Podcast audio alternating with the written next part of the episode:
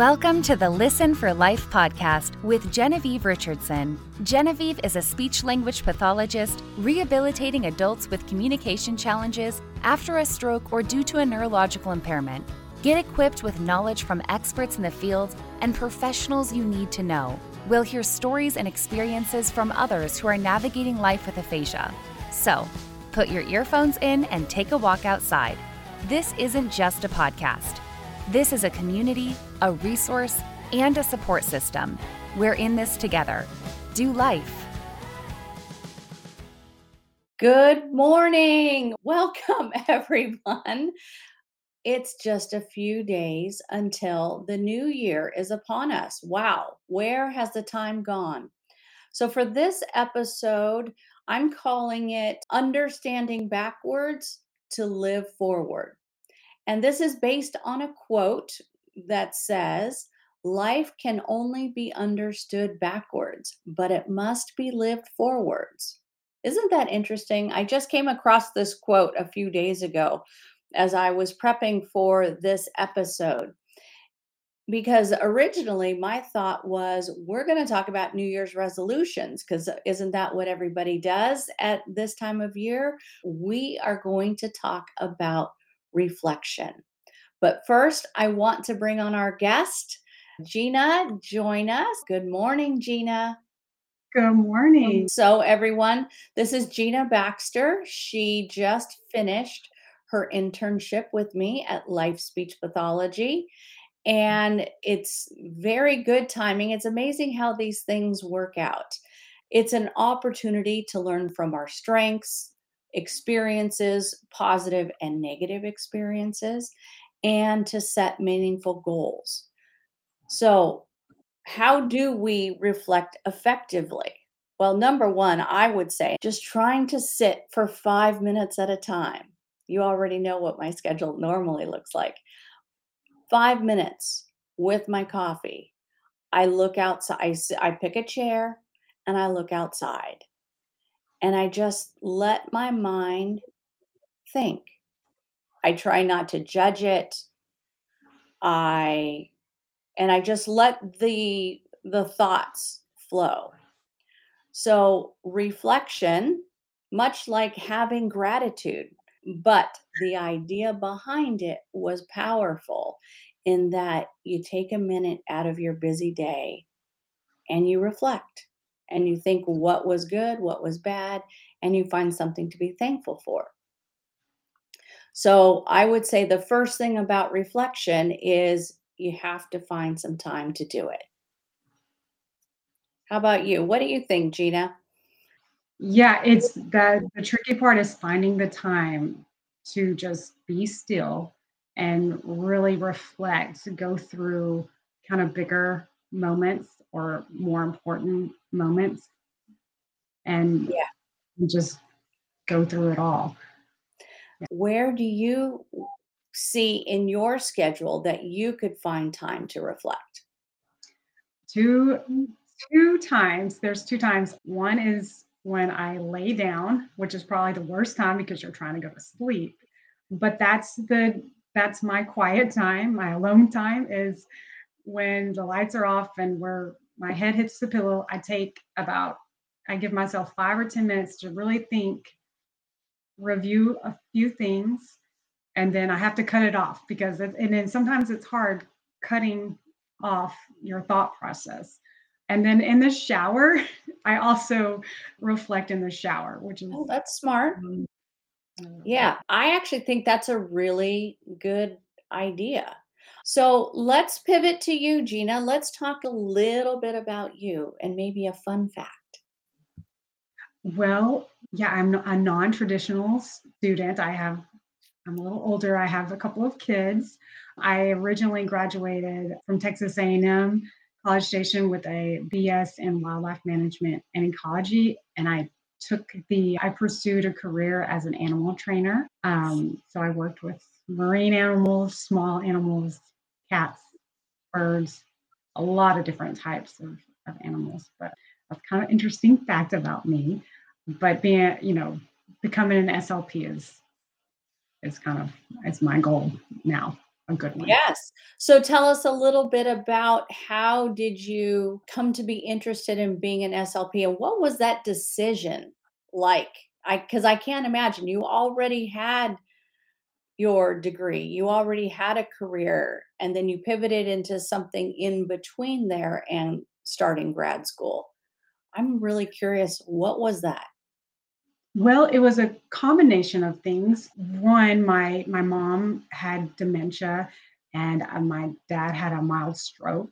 So my experiences taking care of them and then also I didn't know speech and language pathologists even existed until my mother-in-law.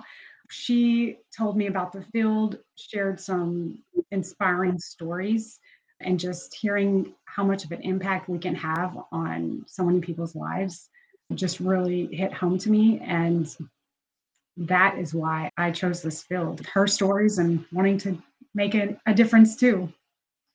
So, what talk us through what was that discussion like with your husband when you're like, "Honey, I'm going to go back to school and it's a master's." Luckily, he's incredibly supportive. I have great husband. I always wanted to go back to school too. I just didn't know what I wanted to do and and he kind of knew that. SLP just kind of came out of the blue almost, but yeah, he was all on board. That's amazing. Can you share a memorable moment or a breakthrough that whether it was something you experienced personally or something with one of the clients?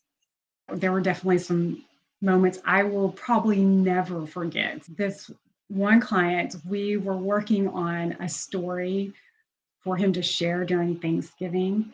After Thanksgiving, I asked how it went. And he said he was able to share the story, the whole story. And, you know, it might not have been perfect exactly how we we practice it, but he got his point across. He communicated what he wanted to communicate. He told me that what we did helped. And that meant uh, that meant a lot to me. It is all about the stories. Yeah. Let's talk a little bit about aphasia because I'm I'm pretty familiar with your graduate program and much of the training that you go through just for the audience that doesn't know for the last two summers I worked as a clinical supervisor during their intensive summer program and this is at UT Health San Antonio here in Texas and that's how I met Gina what did you think about aphasia like from the end of summer until now, now that you've gotten to work in this space for so many months? It is incredibly complex because um, everyone is so different. Every person, even if you have similar deficits or similar difficulties, every person is so, so different. So every treatment option that you choose has to fit that individual's life, their deficits, what they're having difficulty with. It's everyone is so unique. And that, and I already knew that, but just seeing it and experiencing yeah. it is different. It it is everyone is very unique and that's what makes it challenging but also so interesting Talk a little bit about life participation and tell us what you think that was before you actually got to really work in that kind of a concept. And how does it apply in therapy? Before I really knew what it was, I was just thinking, oh, we just need to, you know, take a treatment that will help them in their daily life. But knowing more about it, it's not just that, it's finding out again their unique individual life goals, but then also tailoring it to their personality, their interest, finding out what motivates them, just tying it all in and making it personal and really building that relationship and the connection with the client so you can figure all of that out. Right one thing I just love about the life participation, it's not just impairment based, which is how I was trained in school. forever ago. You know, somebody has trouble with the meaning of words or word finding. So then you find a treatment that addresses that, that applies for their kind of deficits. But I always found it challenging to get carryover. Mm. You know, we have to work so hard in speech pathology. It's not just what they do with you in the treatment session, it's can they carry over those same skills and strategies to the real world? Well, that's where I Mm. think life participation makes such a difference because if we work on the impairment in relation to what their goal is, I always use the example of garden club or book club, you know, somebody being able to express themselves. It makes the treatment so much more meaningful and impactful.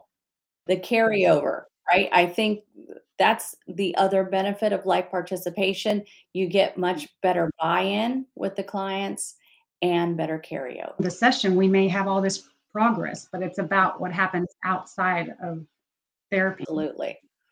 So, how would you say the internship has shaped the clinician you are now? Well, one thing that really stuck out to me is when you were telling me that you can circle back to treatments. So, Mhm.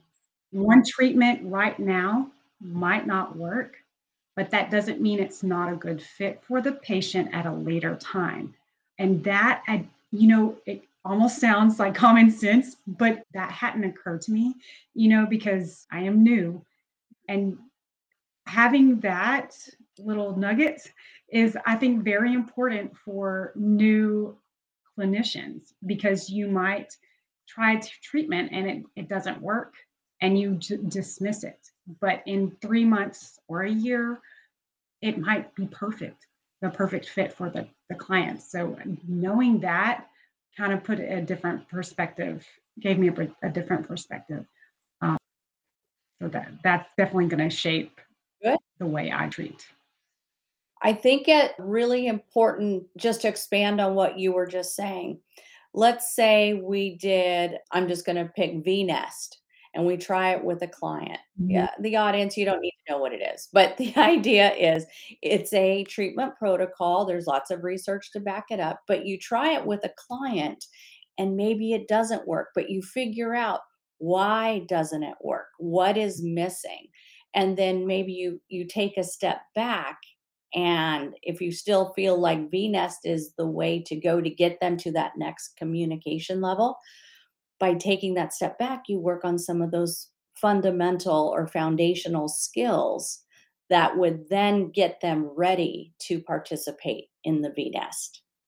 just knowing understanding the why that is a, a big thing that i pulled from my experience with you understanding the why why are we doing this treatment what are we focusing on you know understanding that is really important Sure is. And that our clients understand the why as best they can. It also it goes with buy-in because it's not about and you you know I do this all the time, but it's not about us therapizing. We are not the magician acting on someone. It's a team effort. It's collaborative. So the why in lots of different ways.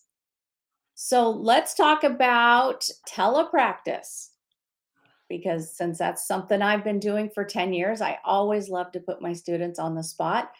What did you understand about telepractice? What was hard? What was easy? What do you, in general, just give us your thoughts on telepractice. Telepractice probably has not a bad rap, but you think certain things. I thought telepractice, I was worried. I was a little concerned at first that I wouldn't be able to make good connections with the client. And that personal relationship is that relationship is important to me as a therapist, but also as a human being. You know, I want it's going to make me be able to help them progress quicker but also that's what I love about that being or I'm not an SLP yet, but that's what I love about this field is that connection. I was worried that being online would hinder that and, and because it would hinder that connection, it would hinder the progress.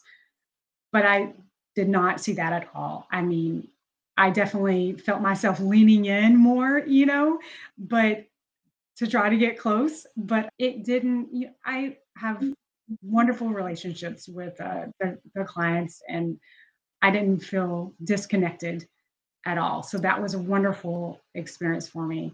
As far as the negatives, I'm not a tech person, so it did take me a little while to get used to the technology. But I think I did a decent job navigating Zoom and all of the other programs that we use. Yeah. Yeah, the I think the hardest part with telepractice, especially in the adult space, it's not just using Zoom. It's screen sharing and using Google Slides. It's screen sharing and pulling up a YouTube video and blocking off the under part of the video so you can do some annotation.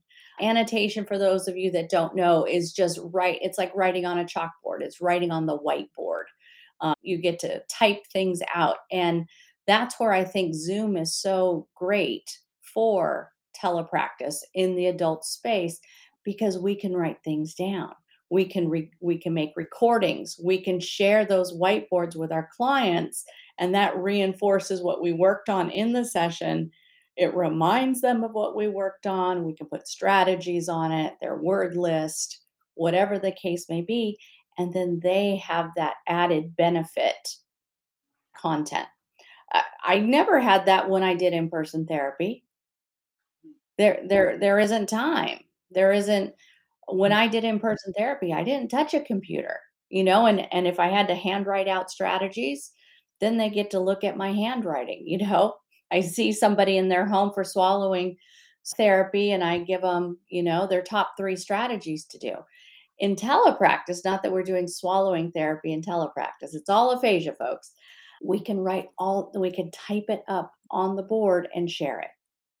You did great, Gina. You you rose to the challenge. You a- overcame your fears, your self-limiting beliefs about telepractice, and you were able to do it all by the end of the internship.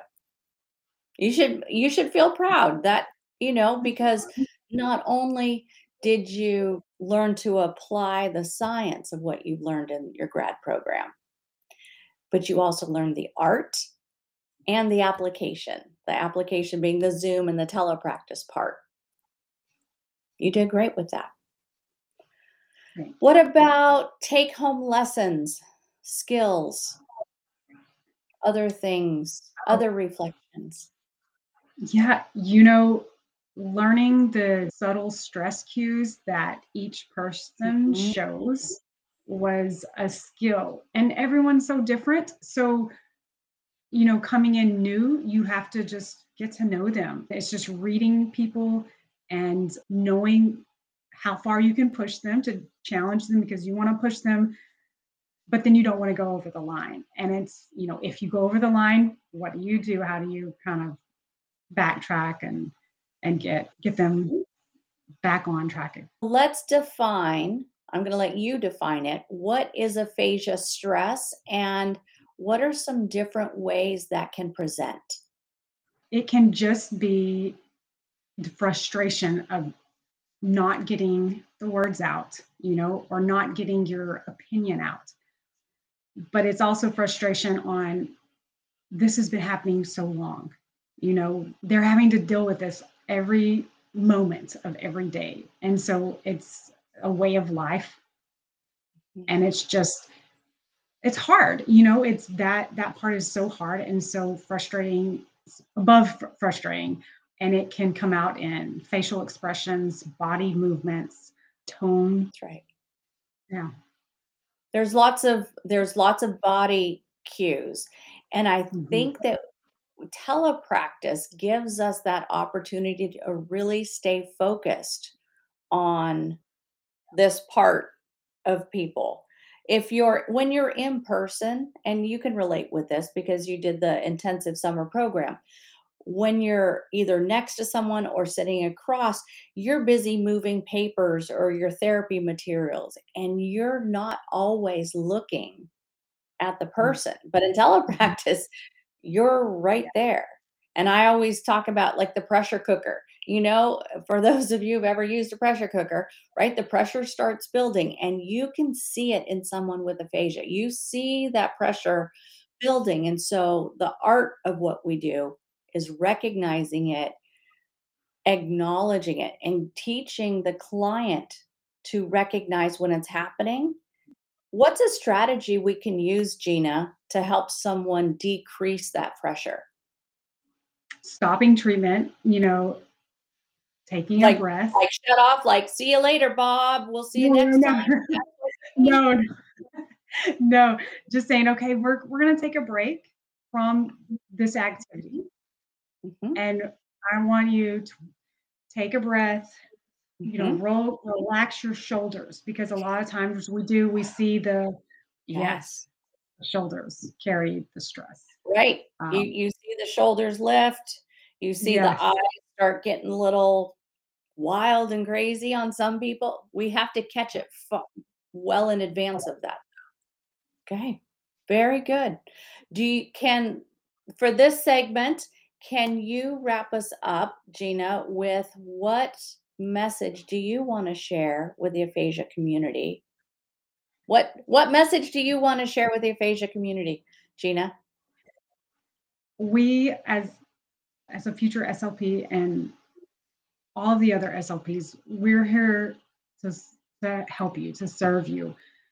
You're going to go through, as you know, in unbearable times. But those moments that are unbearable, those are really important to experience, unfortunately, because they give us vital information on what to focus on, what you are doing, what doesn't work, what does or could work. So, those incredibly frustrating moments are mo- the most beneficial sometimes because then we know what to focus on. We know what to do in treatment and we can analyze it. So take notes of those times when you're experiencing, write down. If you can't write down, make a recording, tell your caregiver, explain as using as much details to your speech and language pathologist so we can better serve you. That was i didn't think you were going there. That was awesome it is those difficult times and that is actually my most favorite type of treatment to do with someone where we take one of those situations and we break it down and we come up with a path to move forward which will lead us into next week's episode when we start talking about resolutions. Thank you, Gina, for your reflections. And it was absolutely an honor for me to have you join the practice this semester. You're, you're going to be an amazing clinician. Thank you. I enjoyed every minute. Even all the torturous ones because there's something to learn from. Okay, so we are going to wrap up. I have a poem about reflection, and I'm going to have to talk fast because we're going to have to move along. This is called Echoes of Reflection. In the quiet of reflection, a mirror to our soul, words unspoken, feelings awoken in our journey stroll. Amidst the whispers of our thoughts lies the language of our heart communicating more than spoken, in silence we impart. Each reflection, a connection, a bridge from me to you. In every pause, in every clause, a bond forever true. Through the looking glass of time, we see our echoes clear. The moments shared, the love declared, in every smile, every tear. So here's to words unvoiced yet heard, to silent dialogues that sing. In reflection, we find direction and connection in everything. So that's my poem, Echoes of Reflection. And with that, we are going to wrap up our last episode of 2023. I can't believe it, Gina. This is episode number 73 that is what I reflect on that despite how chaotic and busy and all of the work that is necessary to run a private practice and connect with the Mm. clients. For 73 consistent weeks, I have gotten out a podcast. And for, yeah, pat my own self, pat my own self on the back. So everyone, thank you for joining me and Jean and Gina. And for those of you who got to work with Gina, I hope you learned some new things from her. Thank you for helping shape her into the clinician that she is. She's going to be amazing. And I want to wish each of you a reflective, joyful, and happy, happy tra- transition is the word I want. Transition into 2024. Happy New Year, everyone.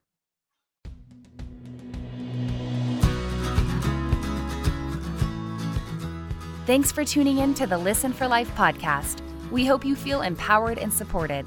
Head over to listenforlifepodcast.com to see the show notes with links and information from today's episode. Do you have a topic, a resource to share, or a guest recommendation? Inquiring minds want to know. Wishing you a fabulous week.